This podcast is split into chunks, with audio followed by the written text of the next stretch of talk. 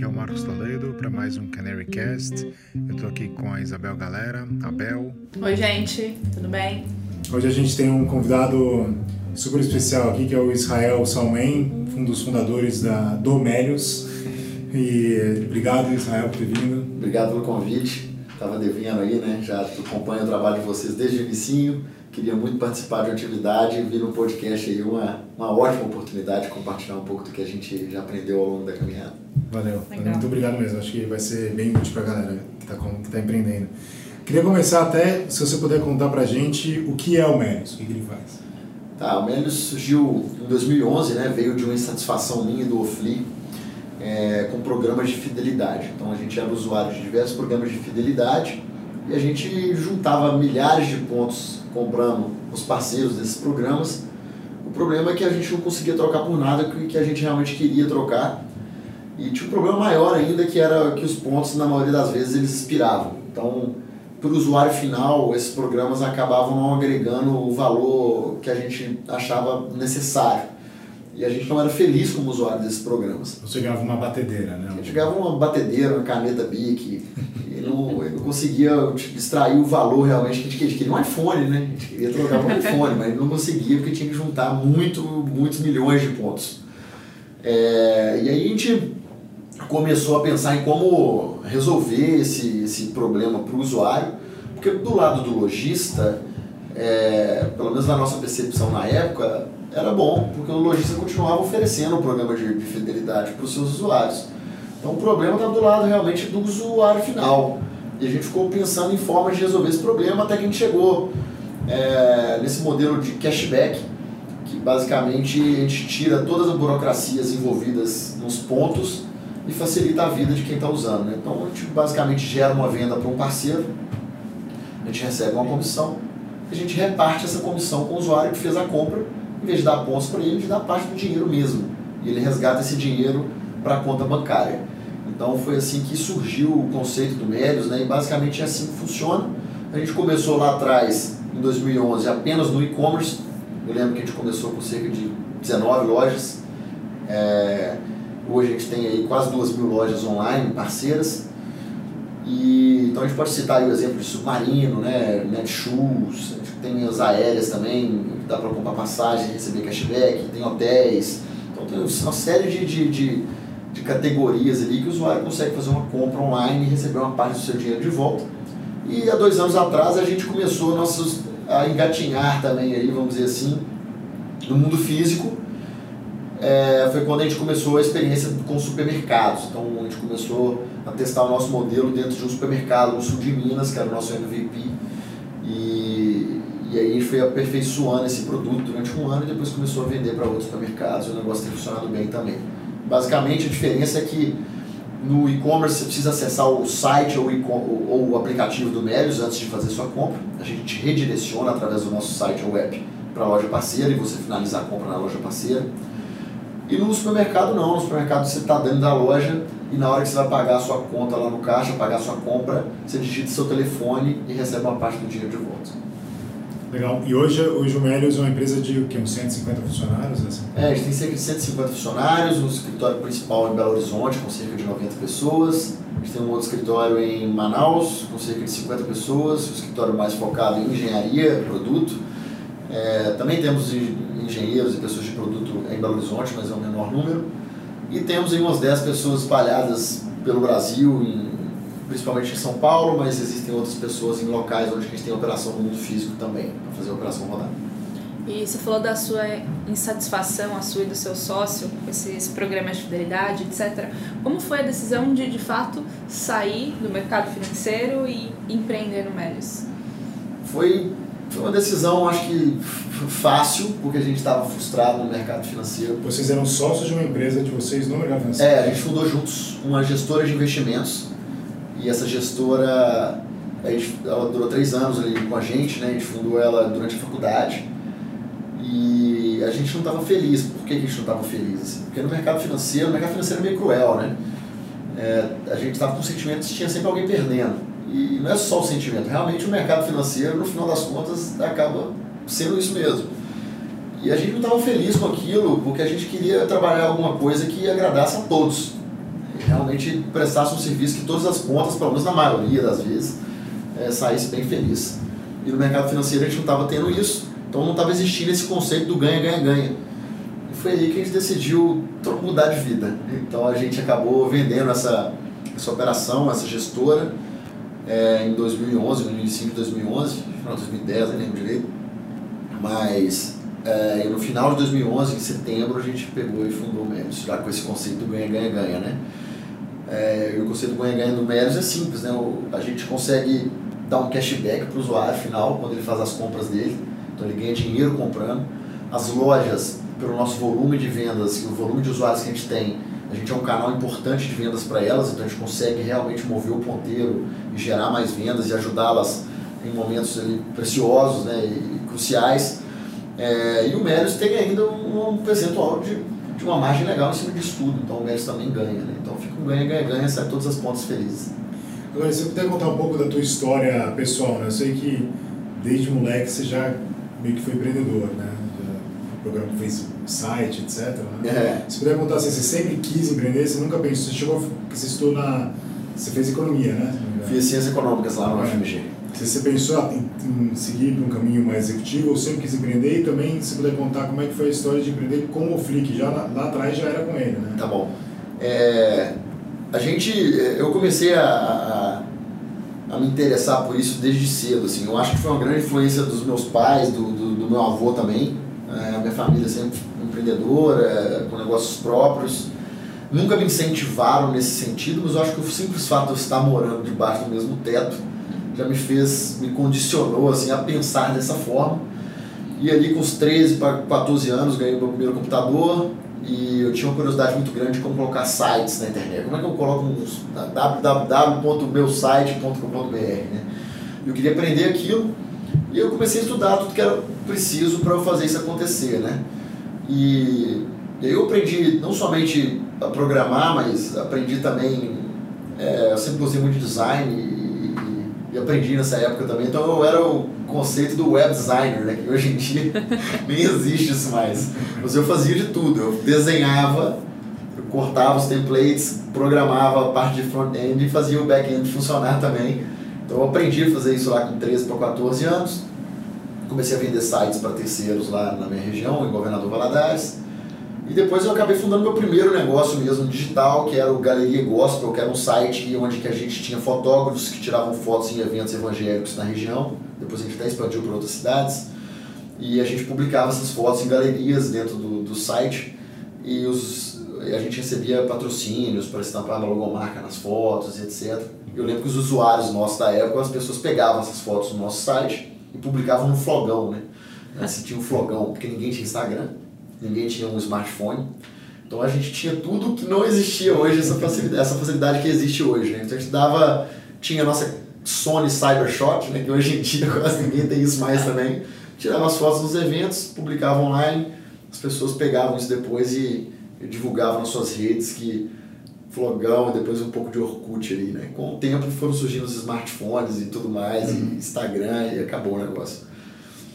Mas daí depois, eh, e a história do, de começar a empreender com o Flip, tá, é, e, vocês conheceram? E assim, né, a gente tava no galeria, eu, eu tava no Galeria Gospel lá com meus 16 anos, 15 para 16 anos, e eu me mudei para Belo Horizonte, fui fazer o terceiro ano lá, é, passei no curso de Ciências Econômicas da UFMG, no primeiro, na primeira semana de aula, é, tive uma decepção muito grande, né, que eu entrei para o curso de, de Ciências Econômicas porque eu queria aprender mais sobre mercado financeiro, sobre Bolsa de Valores, e no primeiro dia de aula, a coordenadora do curso, né, ela, ela falou a seguinte frase: Então, gente, para quem veio aqui para o curso de Ciências Econômicas do FMG para aprender mais sobre mercado financeiro, gostaria de falar que vocês vieram para o lugar errado.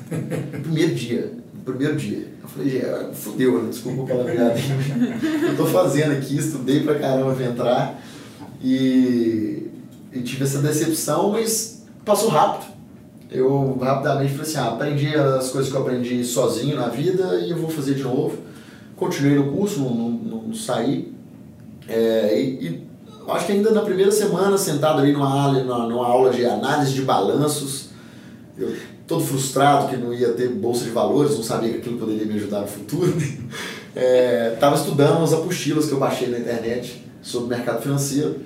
E aí tinha um cara do meu lado que me perguntou o que, que eu estava estudando. Eu não conhecia ainda esse cara. Eu falei, ah, não, estou estudando sobre mercado financeiro aqui, um livro de especulação financeira e tudo mais. Ele, ah, legal, já invisto na bolsa. Inclusive vendi as primeiras ações minhas agora e comprei meu primeiro carro. E era Ovli. Então, o santo bateu já ali, né? Pô, o cara tá lá na frente já e eu, eu tô aqui aprendendo ainda uma apostila. Então o santo bateu ali, no terceiro período a gente fundou a Sola Investimentos, que foi a gestora de investimentos, e nos tornamos sócios lá atrás. E tivemos outros sócios, e com esses outros sócios a gente aprendeu assim essa questão de valores, né? É, não existe valor melhor ou pior, mas existem valores similares. E os valores meu e do Oflires, eles eram bem similares. E a nossa sociedade, ela, apesar da empresa não, ter, é, não estar satisfazendo nós dois lá naquela época, nossos valores eram iguais e a gente estava certo. E foi por isso que a gente começou o Meli junto depois, né? E até hoje está aí nessa parceria, já vão quase 10 anos aí de história sociedade. E vocês continuam amigos ou mais sócios do que amigos? Não, Como que é a relação? Não, nada mudou, acho que inclusive melhorou assim a relação, né? É, acho que a gente teve uma briga assim até hoje. É, no momento que, que o Melis tinha começado e estava tudo errado, o dinheiro acabando. Eu lembro que a gente brigou por um assunto tipo assim, uma estratégia que talvez a gente ia ter que pensar nela se o Melo estivesse dando certo há quatro anos já. Tipo, aí, só que os nervos já estavam tão à flor da pele que a gente teve uma briga, assim, lá em 2012. E, mano, a gente é super tranquilo, o Fli é muito tranquilo, né? Eu sou mais emocional, o Fli é super racional, super tranquilo, a gente tá super certo. E daí falando de cultura e sobre o comecinho da empresa, vocês são conhecidos, eu acho que, entre muitas startups, como, como um lugar que tem uma cultura super bem montada e assim peculiar de vocês, né? Se pudesse contar como é que foi esse comecinho sobre esse assunto? Assim, vocês já pensavam sobre isso no começo, quando começaram a estruturar? A gente não, não pensa, a gente não sabia que a gente pensava, mas o tempo todo a gente pensava. É exatamente o, o que eu acabei de, de, de falar aqui, né? Eu e o Ofli a gente parecia. A gente tinha valores muito parecidos. A gente não sabia quais valores eram esses, mas a gente dava certo. E quando a gente fundou Melios, a gente buscou pessoas similares com a gente. A gente não tinha um processo bem definido para trazer uma pessoa com base na cultura, nos pontos X, Y, Z, porque a gente não tinha esses pontos ainda. Mas a gente buscava por empatia ou por algumas perguntas específicas que a gente fazia no processo seletivo identificar pessoas que pensavam igual.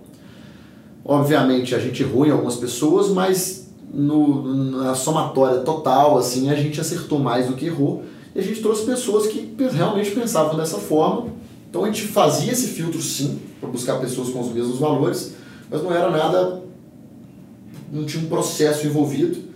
E lá para 2014, a empresa já estava ali com mais ou menos umas 20 pessoas, 20 e poucas pessoas. É, a gente parou e falou, gente, ok, a gente sabe que a gente pensa igual aqui. Isso. Por, quê? Por quê? O que, que é? O que, que é isso aqui que a gente tem? O que, que a gente parece um com o outro? Aí a gente fez um off-site a gente tirou nove pessoas ali que eram os gerentes, diretores da empresa na época, né? É, pessoas que já estavam há mais tempo, com cargos, né, que já faziam, já era um tipo de liderança dentro da empresa. E a gente foi para um sítio durante três dias. O sítio não tinha nem Wi-Fi. E a gente fez algumas dinâmicas. E o objetivo final dessas dinâmicas era chegar na do Médios, era chegar nos valores do Médios. E aí no final desses três dias a gente tinha essa cultura escrita no papel, assim, né? Então a gente tinha, a gente conseguiu extrair, assim, o que que era que a gente parecia através de diversas dinâmicas que a gente fez. É, Para quem está escutando, basicamente a gente buscou no Google como a empresa do Vale do Silício definiu a sua cultura, se tinha algum tipo de processo para isso, e a gente encontrou esses offsites. Então, se você buscar provavelmente no Google Startup Offsite Silicon Valley, você vai encontrar diversos é, relatos e foi um relato desse que a gente encontrou, a gente gostou das dinâmicas que foram sugeridas e a gente fez exatamente igual. Pequenas adaptações, talvez, e funcionou super bem. E você consegue definir assim pra gente de forma simples? É, eu vou, eu vou resumir, a gente tem um foco primeiro em cliente, é, depois a gente tem um foco na nossa equipe e depois a gente tem um foco em atitudes, né? o que, que a gente espera. Então, os pontos da nossa cultura, eles passam por isso, assim, para não precisar passar por todos é, cliente, assim, a gente acredita que o cliente é para a vida toda. É, e nisso a gente está falando de todas as pontas, de todos os clientes, né? quando a gente está falando também de equipe, a gente precisa de uma equipe que tem espírito empreendedor. E espírito empreendedor não é fundar uma empresa, mas é realmente se importar, ter aquele senso de urgência, ter sentimento de dono. Então a gente procura pessoas que tenham essa, essa, esse sentimento, né? E no lado de atitude, né, um dos pontos que a gente tem é que a gente acredita que nada é impossível. A gente realmente acredita nisso. Eu acho que é preciso acreditar nisso. Né? A gente está num país que é o Brasil, que não é os Estados Unidos, que não é o Vale do Silício, e a gente está empreendendo aqui, querendo ou não, acreditando que é de igual para igual. Se a gente pensar diferente, a gente não vai chegar a lugar nenhum. Né? Então a gente acredita que é nada impossível, que é possível construir uma empresa brasileira que vai ser global, que vai adquirir outras empresas. Então é isso que a gente tenta passar para o nosso time, e tem gente que não acredita nisso. Esse tipo de gente não pode entrar no médio, senão vai dar errado. Então a gente tenta usar esses pontos para filtrar, né? Que vocês filtram? Boa pergunta. É, no início não tinha esse processo, mas agora a gente tem um bom processo de recrutamento. É, a gente tem um processo talvez é, é, parecido com a maioria das empresas, mas ele, ele talvez seja diferente no, na última entrevista, que a gente chama de entrevista de cultura. E nessa entrevista de cultura a gente tira todo o viés né, dos entrevistadores, são, são três pessoas do Méritos que, são, que participam dessa entrevista final. É, na realidade, são, são, são 15 pessoas do Méritos que a gente chama de mais ou menos guardiões da cultura, que são pessoas que são boas entrevistadoras de diversas áreas, que têm realmente a cultura, assim, a flor da pele. E estão algum tempo específico no Méritos? Não necessariamente, mas são caras que, que pessoas, né, mulheres e homens que têm essa cultura a flor da pele e que, que sabem entrevistar bem. E a gente procura essas pessoas lá e coloca é, elas para fazer essa entrevista. Precisam ser três a cada entrevista que, que vai ser feita. É, e não pode ser uma pessoa da mesma área do entrevistado para tirar viés de, de, urgência, de necessidade. Então, se tem um engenheiro ali que está precisando demais, não vai ter nenhum engenheiro como entrevistador, vai ter pessoas de outras áreas, justamente para a gente excluir qualquer viés da entrevista, né? tentar trazer a pessoa é, para dentro. Esses guardiões eles passam por é, treinamentos é, constantes, então vamos dizer de três em três meses, ou às vezes seis em seis meses, para. Então, gente, ó, vocês estão fazendo dessa forma, a cultura é isso aqui, se tem algum ponto que vocês não estão entendendo bem, é esse aqui, ó, então vamos buscar isso com as pessoas que a gente está entrevistando. E as perguntas, né, eu costumo falar que não podem ser perguntas óbvias, né? Você não pode chegar para o candidato e perguntar se tem espírito empreendedor. Uhum. Isso aí vai falar que tem, obviamente, né? É, e o que a gente faz basicamente é tentar buscar tentar tirar do, do, do candidato experiências de vida, né? Então, uma pergunta para talvez tentar saber se ele tem espírito empreendedor seria é, qual foi a coisa mais difícil que você já conquistou na vida? E ele pode falar um milhão de coisas. Podem ser coisas grandes ou pequenas, mas eu acho que a história e como que ele fez para conquistar aquilo é o que vai importar para a gente. É, isso ajuda a gente a errar pouco. A gente erra muito pouco, assim. Essas perguntas e os entrevistadores costumam mandar muito bem. E eu não participo dessas entrevistas. E tem que ser unânime? Os três têm que tem que ser unânime, Tem que ser unânime, os três têm que falar sim. E se eles falarem não, não eu não posso fazer nada. Tipo assim, inclusive se for um cargo ali que, tá, que é para responder para mim. É, posso fazer absolutamente nada, infelizmente é assim que a gente funciona, vamos buscar o próximo. E esse passo, essa entrevista de cultura, ela acontece para qualquer tipo de vaga, qualquer nível hierárquico na Qualquer um. Qualquer um. De estagiário a diretor? Sim. É, inclusive teve um cargo que a gente trouxe um head bastante experiente, né? Ele tinha cinco anos de Walmart já. E tinha outros cinco de buscar pé. Então era um cara rodado, um cara muito bom. É um cara que na época ia responder diretamente para mim. É, e eu queria muito, né? E um dos entrevistadores era um estagiário. Um dos entrevistadores dele seria um estagiário e outras duas pessoas. Mas que era um dos guardiões. Que era um dos guardiões. Inclusive, merecidamente, muito bom. Que já, já virou nosso sócio, inclusive. É, e foi assim, o, o, candidato foi super respeitoso e eu, o cara era realmente muito bom, eu já estava com a esperança que ele ia passar e passou. Mas tinha um estagiário ali que poderia ter falado, não, não vou, esse cara não entra. tudo bem. Tem, infelizmente faz parte. Processo. É, às vezes a gente vai errar, vai. Mas eu acho que é, é preferível é, errar e demorar a achar uma pessoa certa do que você colocar uma pessoa errada ali e ela de certa forma contaminar um andar inteiro né, uhum. né, e atrapalhar o andamento da empresa durante alguns meses, porque é isso que acontece. Quando você traz uma pessoa que não tem os mesmos valores, atrapalha, cara, porque não bate, né, não, não funciona bem. E às vezes você demora a demitir não desliga a pessoa, e aí o negócio vai ficando uma proporção maior. É, por isso que a gente prefere realmente se preocupar muito com o processo de recrutamento e trazer as pessoas certas, assim, porque eu acho que é a gente ganha um tempo gigante. A espera nossa, que talvez é um pouco maior do que o normal, para encontrar a pessoa certa, ela é recompensada. Isso. E mesmo com esse processo robusto, é, devem acontecer alguns erros. E como que vocês lidam com esses erros? Vocês corrigem rápido? Tem, tem algum processo para isso também? Sim, a gente, tem, a gente tem alguns processos. Eu não diria que a gente é, corrige rápido a maioria das vezes, a gente já sofreu algumas vezes pra, demorando para corrigir, tentando fazer dar certo. Então, um negócio que eu acho muito legal dentro do Melios é quando a pessoa não está performando bem, ou que ela está apresentando algum tipo de desvio cultural, vamos dizer assim, a gente tem um processo que a gente chama de processo de reversão. Geralmente, cultura você não consegue reverter, então são raros os casos que, que você consegue reverter na questão de cultura. Mas em termos de performance, né, isso funciona bem, assim, já salvou várias pessoas que a gente gostava, mas que não estavam num bom momento e que se recuperaram dentro do Médici. E basicamente esse, esse processo de reversão é uma conversa do gestor dessa pessoa com ela e, e é pontuado ali tudo que está sendo feito e que a gente gostaria que, que mudasse e, e, como que a gente gostaria que mudasse. A gente passa meio que uma cartilha, assim, ó, você deve fazer isso, isso, assado, tal, tal. E a gente acompanha, não tem um prazo específico, a gente acompanha a partir dali e a gente formaliza esse feedback por e-mail com o head de folks, né, com o nosso RH e a pessoa. Então é realmente um aviso que assim, olha, precisamos mudar, já te dei esse feedback. E no, nas entrelinhas fica aquele aviso, olha, se você for desligado, você vai saber o porquê.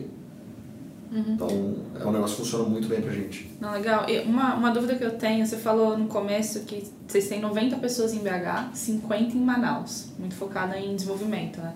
Como que você mantém essa cultura, que é super legal e me parece bem difícil de você, enfim, realmente manter em dois lugares separados geograficamente? Olha, funciona... É, é incrível, assim, mas a cultura, ela, ela está presente da mesma forma em ambos os escritórios, assim e é muito engraçado, assim. É, obviamente que cultura não é só isso, né? Mas acho que o bom humor e até as piadinhas que a gente faz no escritório de Belo Horizonte acontecem da mesma forma em Manaus. Obviamente que cultura não é isso, mas é, já é uma parte ali que a gente tem um ponto da nossa cultura que é grande família. E é, tudo funciona muito igual, assim, né? As pessoas realmente se parecem. E por que se parecem, assim? A gente fez a mesma coisa que a gente fez em Belo Horizonte, a gente fez em Manaus. Então, as primeiras pessoas que a gente trouxe, a gente se preocupou em trazer com os mesmos valores. E o processo lá no início não era exatamente igual de Belo Horizonte, era menos burocrático, mas era mais parecido quando a, quando a gente começou, aquele negócio da empatia, de buscar as pessoas certas. E hoje o processo já funciona igual em ambos os lugares. É, e você acha que o processo de recrutamento do Médios é o principal fator de sucesso aí, de ter a cultura unificada mesmo nesses dois sites? É um, é um dos principais fatores, mas depois disso tem, tem um trabalho de acompanhamento, né, de, de, de avaliação. Eu acho que também tem seu peso, mas eu acho que começa no recrutamento, é a parte mais importante.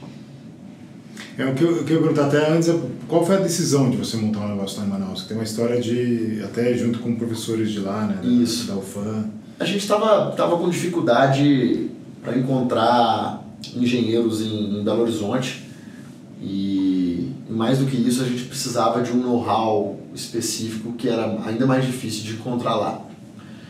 É, a gente estava fechando nossas primeiras parcerias com supermercados e o volume de dados que a gente recebe dos supermercados é gigante, assim, é muito dado.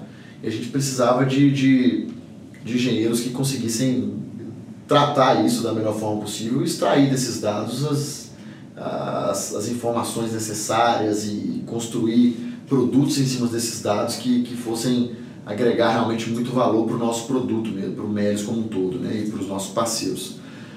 E aí eu bati um papo com, com um dos nossos mentores lá em Belo Horizonte, que é o Bertier, que é o diretor do Google, lá de BH.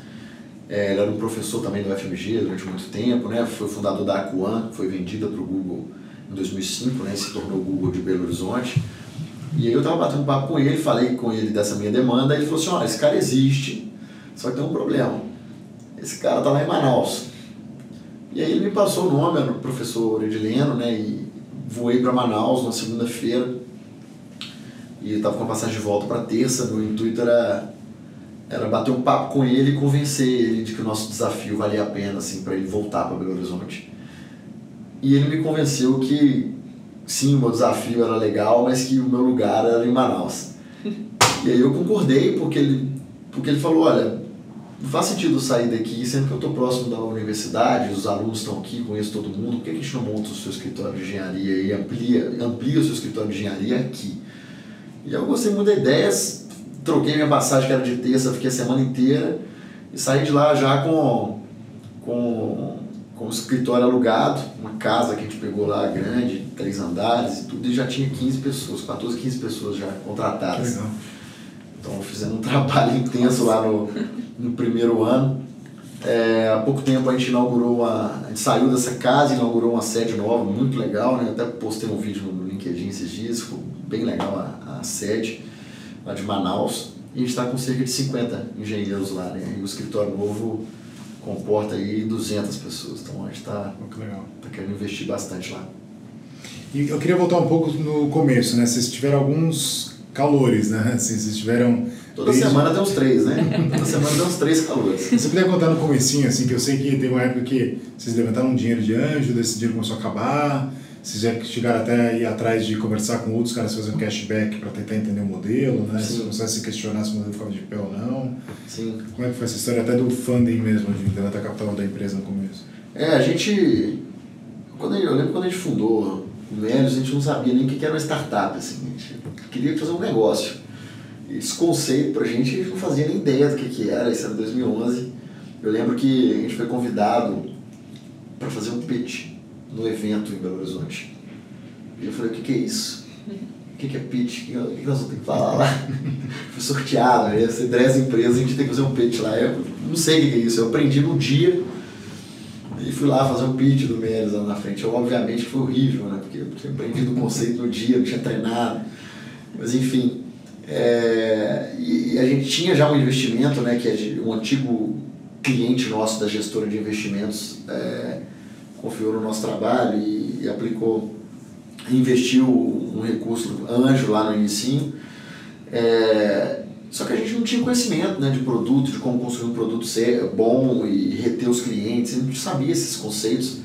Então a gente estava gastando dinheiro errado e o dinheiro começou a acabar. Eu lembro que faltavam dois meses para esse dinheiro realmente acabar.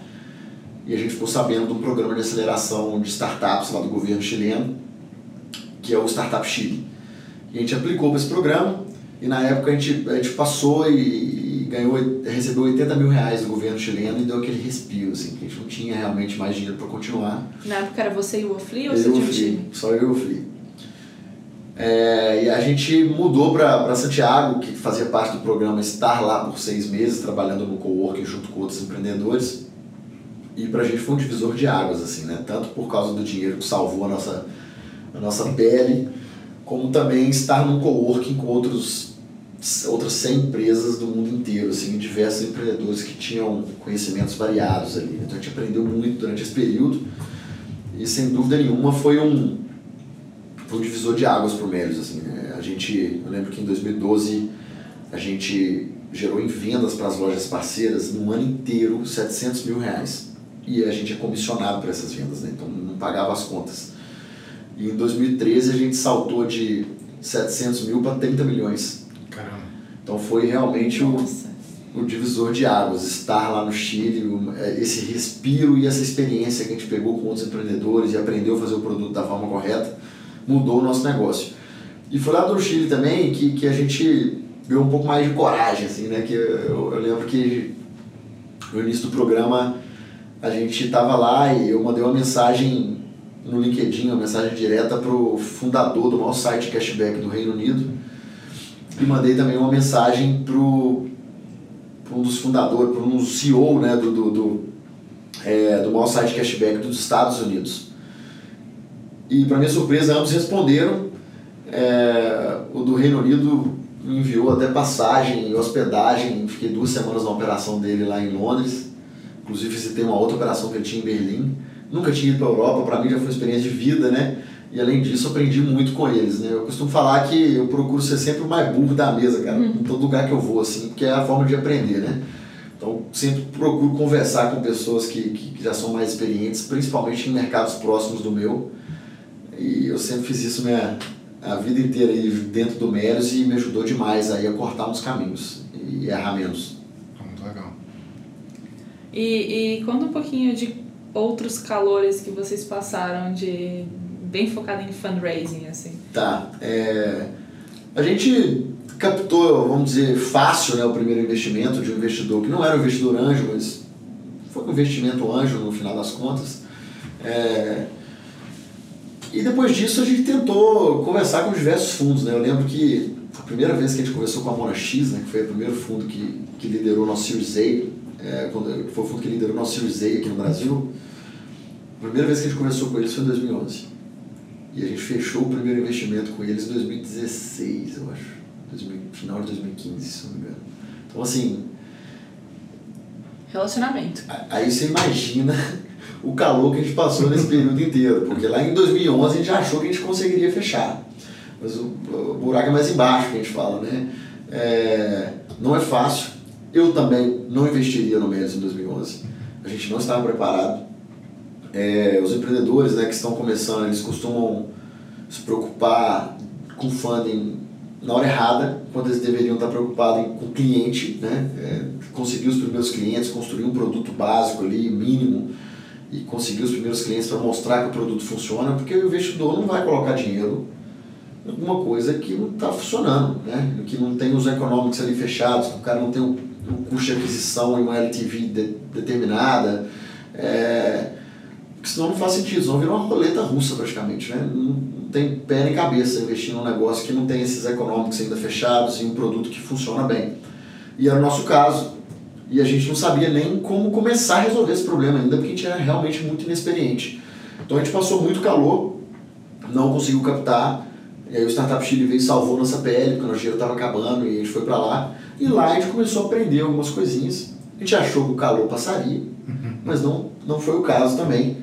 É, o Meros começou a faturar bem, ia ficar lucrativo, né? a gente não queimava dinheiro mais, gente já tinha feito já estava no bootstrapping ele mesmo, crescendo e tendo caixa para reaplicar nosso caixa. Só que a gente queria dar um passo a mais, a gente queria levantar capital para a gente conseguir dar um salto maior e mudar de nível mais rápido. E a gente começou a conversar com diversos fundos e a gente não conseguia fechar nada. Não conseguia nenhum term sheet, a gente não conseguia nenhum investimento. Mas você, você tem alguma noção de hoje por que, que isso aconteceu? Dado que vocês já estavam lucrativos, com tração e tudo mais, por que, que os caras mesmo assim não investiam?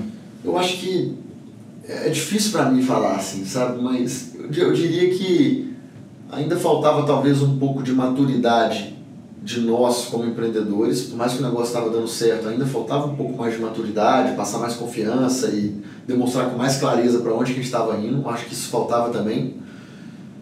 Mas também faltava, eu acho, um pouco de maturidade e coragem, talvez, dos fundos de investimento daqui, porque era tudo muito inicial, né? Tá tudo começando, cara. O mercado de venture capital no Brasil é muito novo. Ainda é. é. Ainda é muito novo. E eu acho que, sem dúvida nenhuma, esse, essa combinação nos atrapalhou. Mas foi, foi doído, cara. Foi bem dolorido, assim, porque a gente via startups captando. A gente olhava para outras empresas, como é, como é que esse cara está fazendo isso? Como é que ele está levantando capital e eu não estou? Por que, que não está funcionando? Então, realmente foi um negócio dolorido, assim. A gente se sentiu o patinho feio, assim, e teve uma hora que a gente achou que levantar funding era, era lenda, assim, que o negócio não funcionava, que era coisa do Vale do Silício e que, que a gente quase que desistiu praticamente. Eu lembro que uma, lá para o final de 2015, assim, a gente definiu que a gente tentaria novamente e a gente conversou com 60 fundos de investimento nacionais e internacionais, tomou 60 nãos em 2015 de novo tomou 60 nãos. E ele já estava praticamente assim, vamos parar de novo, não está valendo a pena. E a gente fez uma conversa e em duas semanas a gente já tinha um termo na mesa, assim, uma conversa específica. E aí a gente animou. Então depois daí o, tudo mudou, assim, eu acho que a partir do primeiro momento, a partir do momento que um, que um investidor conceituado do mercado topou entrar nesse desafio, as portas se abriram. Assim. Parecia que deixou de ser o Israel e o Ofli levantando funding e a gente ganhou um carimbo por trás ali que facilitou tudo. Não era o Israel e o Ofli mais. No caso, na nossa época, era o Israel, o Ofli e o Fabrício Grinda, que era o fundador do OLX, né, que é o, que o investidor em mais de 200 startups, aí, 240 startups no mundo inteiro, startups que a gente conhece muito bem, né? Teve participação no Uber, Airbnb, é, até no Alibaba, então fez bons investimentos e escolheu a gente. Então, no momento que isso aconteceu, as portas se abriram assim e a gente conseguiu conversar com os fundos de investimento mais fácil. E aí os fundings sequentes vieram. Né? Eu lembro quando o Fabrício investiu, era o CID ainda, e, e depois disso já, veio, já vieram os E e o B também. E no caso do Fabrício, vocês já tinham um relacionamento prévio? Como foi chegar nele? Como foi esse primeiro term sheet na mesa? Não tinha. É, foi uma mensagem no LinkedIn com poucas linhas ele respondeu muito rápido, colocou um analista para conversar com a gente. A gente fez uma conversa com o analista, depois uma conversa com ele, e em menos de duas semanas eu estou dentro, vou colocar tantos mil dólares. Foi bem rápido. Que é essa cultura de, de ser rápido na decisão, né? Sim, sim. É muito legal. É, eu queria falar um pouco agora, já com a empresa maior, né? Uma das coisas que eu achei super bacana é como é que vocês montaram tem a ver ainda com o assunto que a gente falou antes de pessoas, mas como é que vocês montaram a questão de retenção é, aliada ao negócio de stock option plan dentro da empresa, né?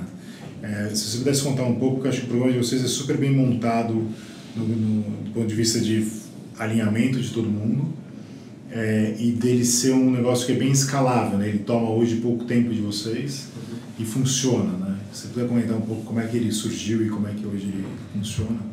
Assim como o processo de recrutamento e a própria cultura, assim, ele obviamente que não começou com um processo bem formado como é o processo atual, mas já estava dentro de mim e do Ofli também, é, eu não diria nem que é um desejo, mas assim, a gente acreditava realmente que para construir alguma coisa grande, relevante, né, alguma coisa que fizesse diferença, a gente não ia conseguir fazer isso sozinho. E não bastavam os funcionários apaixonados para nos ajudar a chegar lá também. A gente acreditava que a gente precisava de mais gente com aquele sentimento de dono, não somente no, nas atitudes, mas no papel também. E desde o início a gente já teve essa política, as primeiras pessoas que a gente foi trazendo para o MED já foi com alguma política de stock options, que não era muito bem definida, mas a gente trazia mesmo assim. E a partir do momento que a empresa começou a ficar maior com mais pessoas, em vez de a gente matar o programa de Stock Options, não, a gente tentou escalar ele. E o que a gente fez basicamente foi, é, no final de todo ano, qualquer colaborador do nosso time, qualquer pessoa do nosso time, pode enviar uma carta, essa carta é endereçada para mim para o Ofli, e nessa carta ele vai contar ali basicamente os seus fracassos de vida e sucessos de vida pré-médios, vai contar também os fracassos e sucessos dentro do médios, e vai ter uma carta anexa com os resultados que ele já entregou, o legado dele dentro do Médios. E o que, que ele espera dali para frente, caso ele se torne sócio, o que, que ele pode oferecer para a gente. É, qualquer pessoa pode enviar, a gente recebe essas cartas, eu e o Fili analisamos e a gente escolhe ali, aceita ou não os colaboradores como, como sócios também dá essas stock options, né? Para ficar é, mais palpável né, e tentar ajudar ao máximo quem está escutando Muita gente me faz essa pergunta, que é quanto que, que, que se dá. Eu estou falando aqui, no início, eram, eram, eram percentuais mais relevantes, que a gente não tinha nem dinheiro para pagar os salários, então a gente trazia com percentuais um pouco mais relevantes que os atuais. Mas hoje, como que a gente faz? A gente dá pelo menos, para uma pessoa que aceita, seis vezes o salário dela mensal em forma de stock options, baseados no último valuation da empresa de alguma rodada. É, seis vezes é o valor mínimo, pode ser mais, já foi mais, dependendo da, do cargo da pessoa, das entregas que ela, já, que ela já realizou dentro da empresa, mas é algo que funciona muito bem. Eu acho que mais do que isso é importante no momento de dar os stock options, alinhar as expectativas e falar quanto que isso vale hoje e quanto que isso realmente pode valer no futuro. Então isso é uma, é uma coisa que eu aprendi com mentores e com investidores anjo meu que já me deram é, é, essas, essas dicas, que alinhe bem. Fala assim, olha, pode ser que se a gente atinja esse patamar, você consiga trocar de carro, Pode ser que se a gente atinja esse patamar, você consiga um apartamento. Fulano, pode ser que se a gente atinja esse outro patamar, você consegue dois apartamentos. Então a gente tenta alinhar e realmente deixar palpável para a pessoa, para ela não se decepcionar e não achar que a gente está fazendo alguma coisa muito maior do que, do que é na realidade. Então a gente tenta realmente deixar essa pessoa é, bem ciente assim, do que, que a gente está fazendo. Mas eu me sinto assim, meu sonho é todo mundo mesmo se tornar sócio, sabe? Eu acho que seria um prazer enorme. Outro dia eu estava conversando com um empreendedor e ele falou assim, mas você é doido, cara. Por que, que você faz isso? Você já paga salário. Eu nem entendi a pergunta, sabe? Tipo, pra mim é, é tão natural, é tão, é, é, faz parte do nosso negócio, cara. Faz parte da nossa cultura e a gente realmente acredita que a gente não chega lá sozinho, assim. A gente precisa repartir ali para conseguir chegar mais longe. E desde quando é, vocês têm esse, essa estruturação de estoque? Tem uns três anos. Tem uns três anos já. A gente recebeu cartas nos últimos três anos. E a barra, a barra, imagino, vai subindo das cartas, né? Todo mundo deve estar cada vez mais criativo. É, é, eu acho que é uma outra pergunta que é importante já responder aqui, que muita gente faz, mas fala assim, não, mas isso aí vai virar o um caos, todo mundo vai mandar carta. Não manda. Por quê? Porque o nível de quem já é sócio é muito alto. E se a pessoa olha para os sócios e não se sente no mesmo patamar, ela não vai per perder o tempo ela vai se sentir até envergonhada de mandar uma carta sem estar no mesmo patamar. Acontece de receber, recebemos cartas de pessoas que a gente não está esperando? Acontece. São poucos. E quando acontece, a gente tenta passar uma cartilha para ela ali do que, ela precisa fazer para chegar lá. Mas é raro. A maioria das pessoas que mandam, inclusive, já está esperando. A gente não fala para a pessoa mandar, mas a maioria a gente já está esperando, porque a gente sabe que a pessoa está voando, entregando muito e tem a cultura realmente a flor da pele e que ela merece. Né? Então a conversão é alta. Ah, a conversão é altíssima. Altíssima. Não, muito legal. É, eu queria falar um pouco agora de, de, de Brasil, assim, de ecossistema, enfim, como é que você vocês foram vocês estão da leva é, você e o Frida leva da galera aqui dessa nova onda de, de empreendedores que que já construíram alguma coisa nos últimos seis anos, dez anos lá no Brasil. É, queria saber um pouco assim a tua visão de ecossistema no Brasil, como é que ele está indo hoje versus como, como, vocês começaram e o que, que você acha que precisa melhorar atualmente? Quando a gente começou lá em BH, ainda não existia formado que a gente chama hoje de São Pedro Valley, não, né? Tava começando junto com, a gente fundou mais ou menos na mesma época que foi criado esse conceito lá em Belo Horizonte, de São Pedro Vale. E foi na mesma época que surgiram outras empresas muito importantes também no nosso ecossistema lá. Mas não existia nada. Então eu não conhecia os outros empreendedores, então eu não conhecia ninguém da Hotmart, eu não conhecia ninguém da Max Milhas, eu não conhecia ninguém da Simpla, eu não conhecia ninguém da Sambatec. Não existia esse relacionamento porque estava tudo começando ainda, né? E então realmente não existia nada existia vontade de fazer alguma coisa acontecer. E a gente começou meio que sozinho, cada um por si, e com o tempo esses empreendedores foram se encontrando em eventos, se conhecendo, amigos em comum, etc. E a gente viu que a gente estava construindo empresas similares, com, com, com, com valores fortes, né, com produtos escaláveis. E o São Pedro Vale começou a se formar. Né? Naquela época, existiam pouquíssimos fundos de investimento no Brasil, né? em Belo Horizonte ainda praticamente não tem, né? pouquíssimos, é, ficam concentrados a maioria aqui, aqui em São Paulo. É, então, assim, o ecossistema de startups no Brasil inteiro não existia, né? Tudo era muito novo, na época a gente tinha um peixe urbano grande, né, crescendo, etc., mas tinham pouquíssimas empresas. Então, eu acho que a gente pegou um inicinho mesmo ali, talvez, da, da, da, não só do ecossistema de startups de Belo Horizonte, mas do Brasil.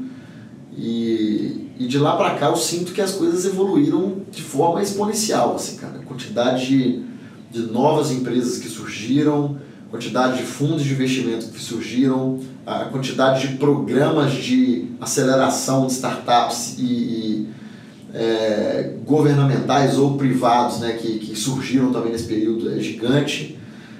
E tudo isso colabora para o crescimento do ecossistema. Né? Então, é, eu fico, olho para trás assim e vejo que o negócio evoluiu muito rápido, mas eu acho que eu fico mais feliz em pensar que ainda está no início da curva, uhum. que daqui para frente vai ser mais rápido ainda. É só você pensar que esse ano surgiu o primeiro unicórnio no Brasil e não foi só o primeiro, né? Atrás desse unicórnio já vieram vários. Né? Foi o primeiro e depois já veio uma leva. Então é exponencial o negócio, né? E eu acho que o surgimento de unicórnios e de exits é, bem-sucedidos no Brasil é que vão realmente acelerar ainda mais o ecossistema, porque vai ter mais funding. Então, empreendedores que já fizeram grandes negócios vão investir em outros negócios, que já inclusive já é o conceito um pouco do, do, do, do Canary. Então, acho que isso daí é importante para o crescimento do ecossistema. É, bom, você falou bastante de infraestrutura que está melhorando, né, em termos de funding, é, aceleradoras e etc. Mas o que, que ainda precisa melhorar no Brasil para o empreendedor que está começando, assim, na sua opinião? Eu acho que são poucos empreendedores, eu costumo dar esse exemplo, mas é, é muito verdade, assim. São poucos empreendedores no Brasil que sabem o que é uma cohort, por exemplo. O cara está querendo fundar startup, começar uma startup, não sabe o que é uma cohort ainda, não sabe o que é CAC não sabe o que é LTV. Então, assim, como você constrói um negócio escalável se você não, não sabe esses conceitos, não sabe o que, que é isso, né? E por que, que eu estou falando isso? Assim? É porque falta conteúdo. Falta realmente é, mais conteúdo, né? mais, mais conhecimento aqui, educação nesse sentido para os empreendedores brasileiros. Né? Porque tem gente boa aqui, mas se essa informação fosse de mais fácil acesso, né? estivesse em mais lugares, eu acho que a gente conseguiria acelerar o, o processo, assim, né? Com certeza existem os startup weekends da vida, né, que estão ali no início do processo, startups farms da vida. Tudo isso colabora muito, mas nunca é demais. Acho que sempre dá para ter mais conteúdo relevante para ajudar novos empreendedores a irem mais rápido. Né? Você acha que se você tivesse tido esse, esse conteúdo lá quando vocês começaram, vocês teriam evitado algumas coisas? A gente teria, acho que teria salvado uns dois anos de patinada que a gente deu aí, uns dois anos. A gente não sabia nada, nada, nada, nada, nada, e a gente demorou a ter acesso a esse tipo de coisa. É, talvez a gente procurou nos lugares errados, talvez a gente não procurou, talvez, assim, mas dá para melhorar esse acesso de qualquer forma, né? Eu sinto que a gente teria economizado uns dois anos de vida aí. Estaria talvez mais longe agora. Pegando, pegando esse, esse gancho, o que, que você faria diferente, pensando na sua trajetória aí? O que, que você dá de conselho para quem está começando? A primeira coisa é que eu não teria captado o recurso com o investidor anjo lá no início. É, é, é muito raro fazer o que a gente fez, né? Que é, a gente tinha um projeto no papel e a gente levantou, na época, 400 mil reais. Quem faz isso hoje em dia? Quase ninguém, cara. É raro demais, né? E eu acho que quem faz hoje em dia isso, inclusive, tem muito conhecimento. Não era o nosso caso. Então a gente não tinha conhecimento, tinha dinheiro. Então eu acho que isso daí é, é a situação ideal para você fazer bobagem. E foi o que a gente fez. Então a gente gastou muito mal os recursos, a gente não estava investindo na coisa certa. E sem dúvida nenhuma eu teria feito diferente, eu teria buscado mais pensar em cliente e menos em investimento na época. E pensar em cliente significa pensar em produto também coisa que a gente demorou uns dois anos para começar e tem muita coisa tem muita coisa que você faz sem capital né? Não precisa de capital né? muita coisa. Eu acho que a primeira coisa que você faz sem capital é encontrar algum outro maluco para topar o desafio com você e não precisar receber um salário.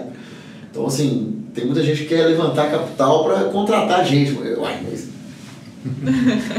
se você não está conseguindo convencer um, um outro maluco para entrar no desafio com você, você vai convencer um fundo de investimento a investir em você, é muito mais difícil. Né? Então, assim, é, eu estou falando isso para o empreendedor que está começando mesmo, assim, sabe? É um cara que está no nosso ano lá de 2011, sem conhecimento, porque para mim é, é, o nosso futuro. É, são os empreendedores que vão surgir ainda. Daqui a 10 anos esse pessoal vai estar tá voando, 5, 10 anos vão estar tá voando. E a gente faz parte desse ecossistema, eu acho que é a nossa obrigação tentar ajudar. Né? Pensando nos caras que estão começando, tem muita gente que pergunta para a gente sobre o co-founder, né? o cofundador técnico ou não técnico. Né? vocês quando começaram não eram super técnicos, até vocês sabiam fazer o site. É, mas, é, mas eu não era a pessoa é. certa para isso. A gente começou sem, uma das bobagens que a gente fez com o dinheiro foi terceirizar o desenvolvimento. Não que a empresa era ruim, inclusive a gente encontrou uma boa fábrica de software, só que o nosso core é, é o software. Não faz sentido terceirizar isso, né? É, Isso foi um erro. E a gente acabou consertando esse erro depois, porque quase dois anos depois a gente trouxe, a gente trouxe entre aspas, co-founders técnicos. Por que co-founder? Porque o negócio era muito pequeno ainda, não estava funcionando bem, e a gente trouxe pessoas técnicas para o time com stock options, para serem sócias e etc. E essas pessoas foram cruciais para fazer o produto funcionar.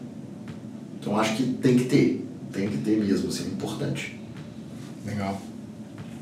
Bom, ótimo, Israel, obrigadão aí pelo teu tempo. Foi ótimo para dividir aqui um pouco de experiência com a galera que está começando.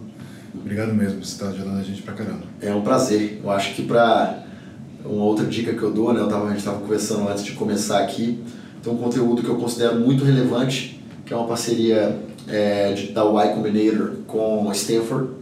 É, eles fizeram uma série de vídeos com empreendedores é, do Vale do Silício, assim, com um baita de um legado, falando sobre diversos temas.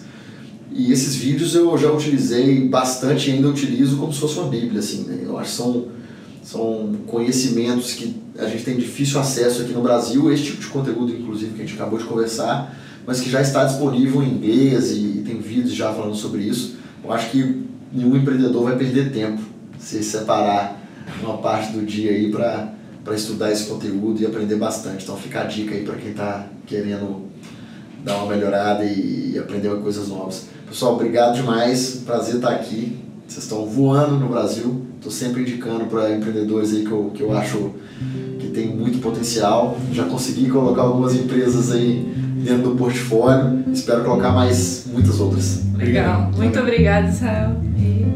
Valeu. Parabéns, valeu.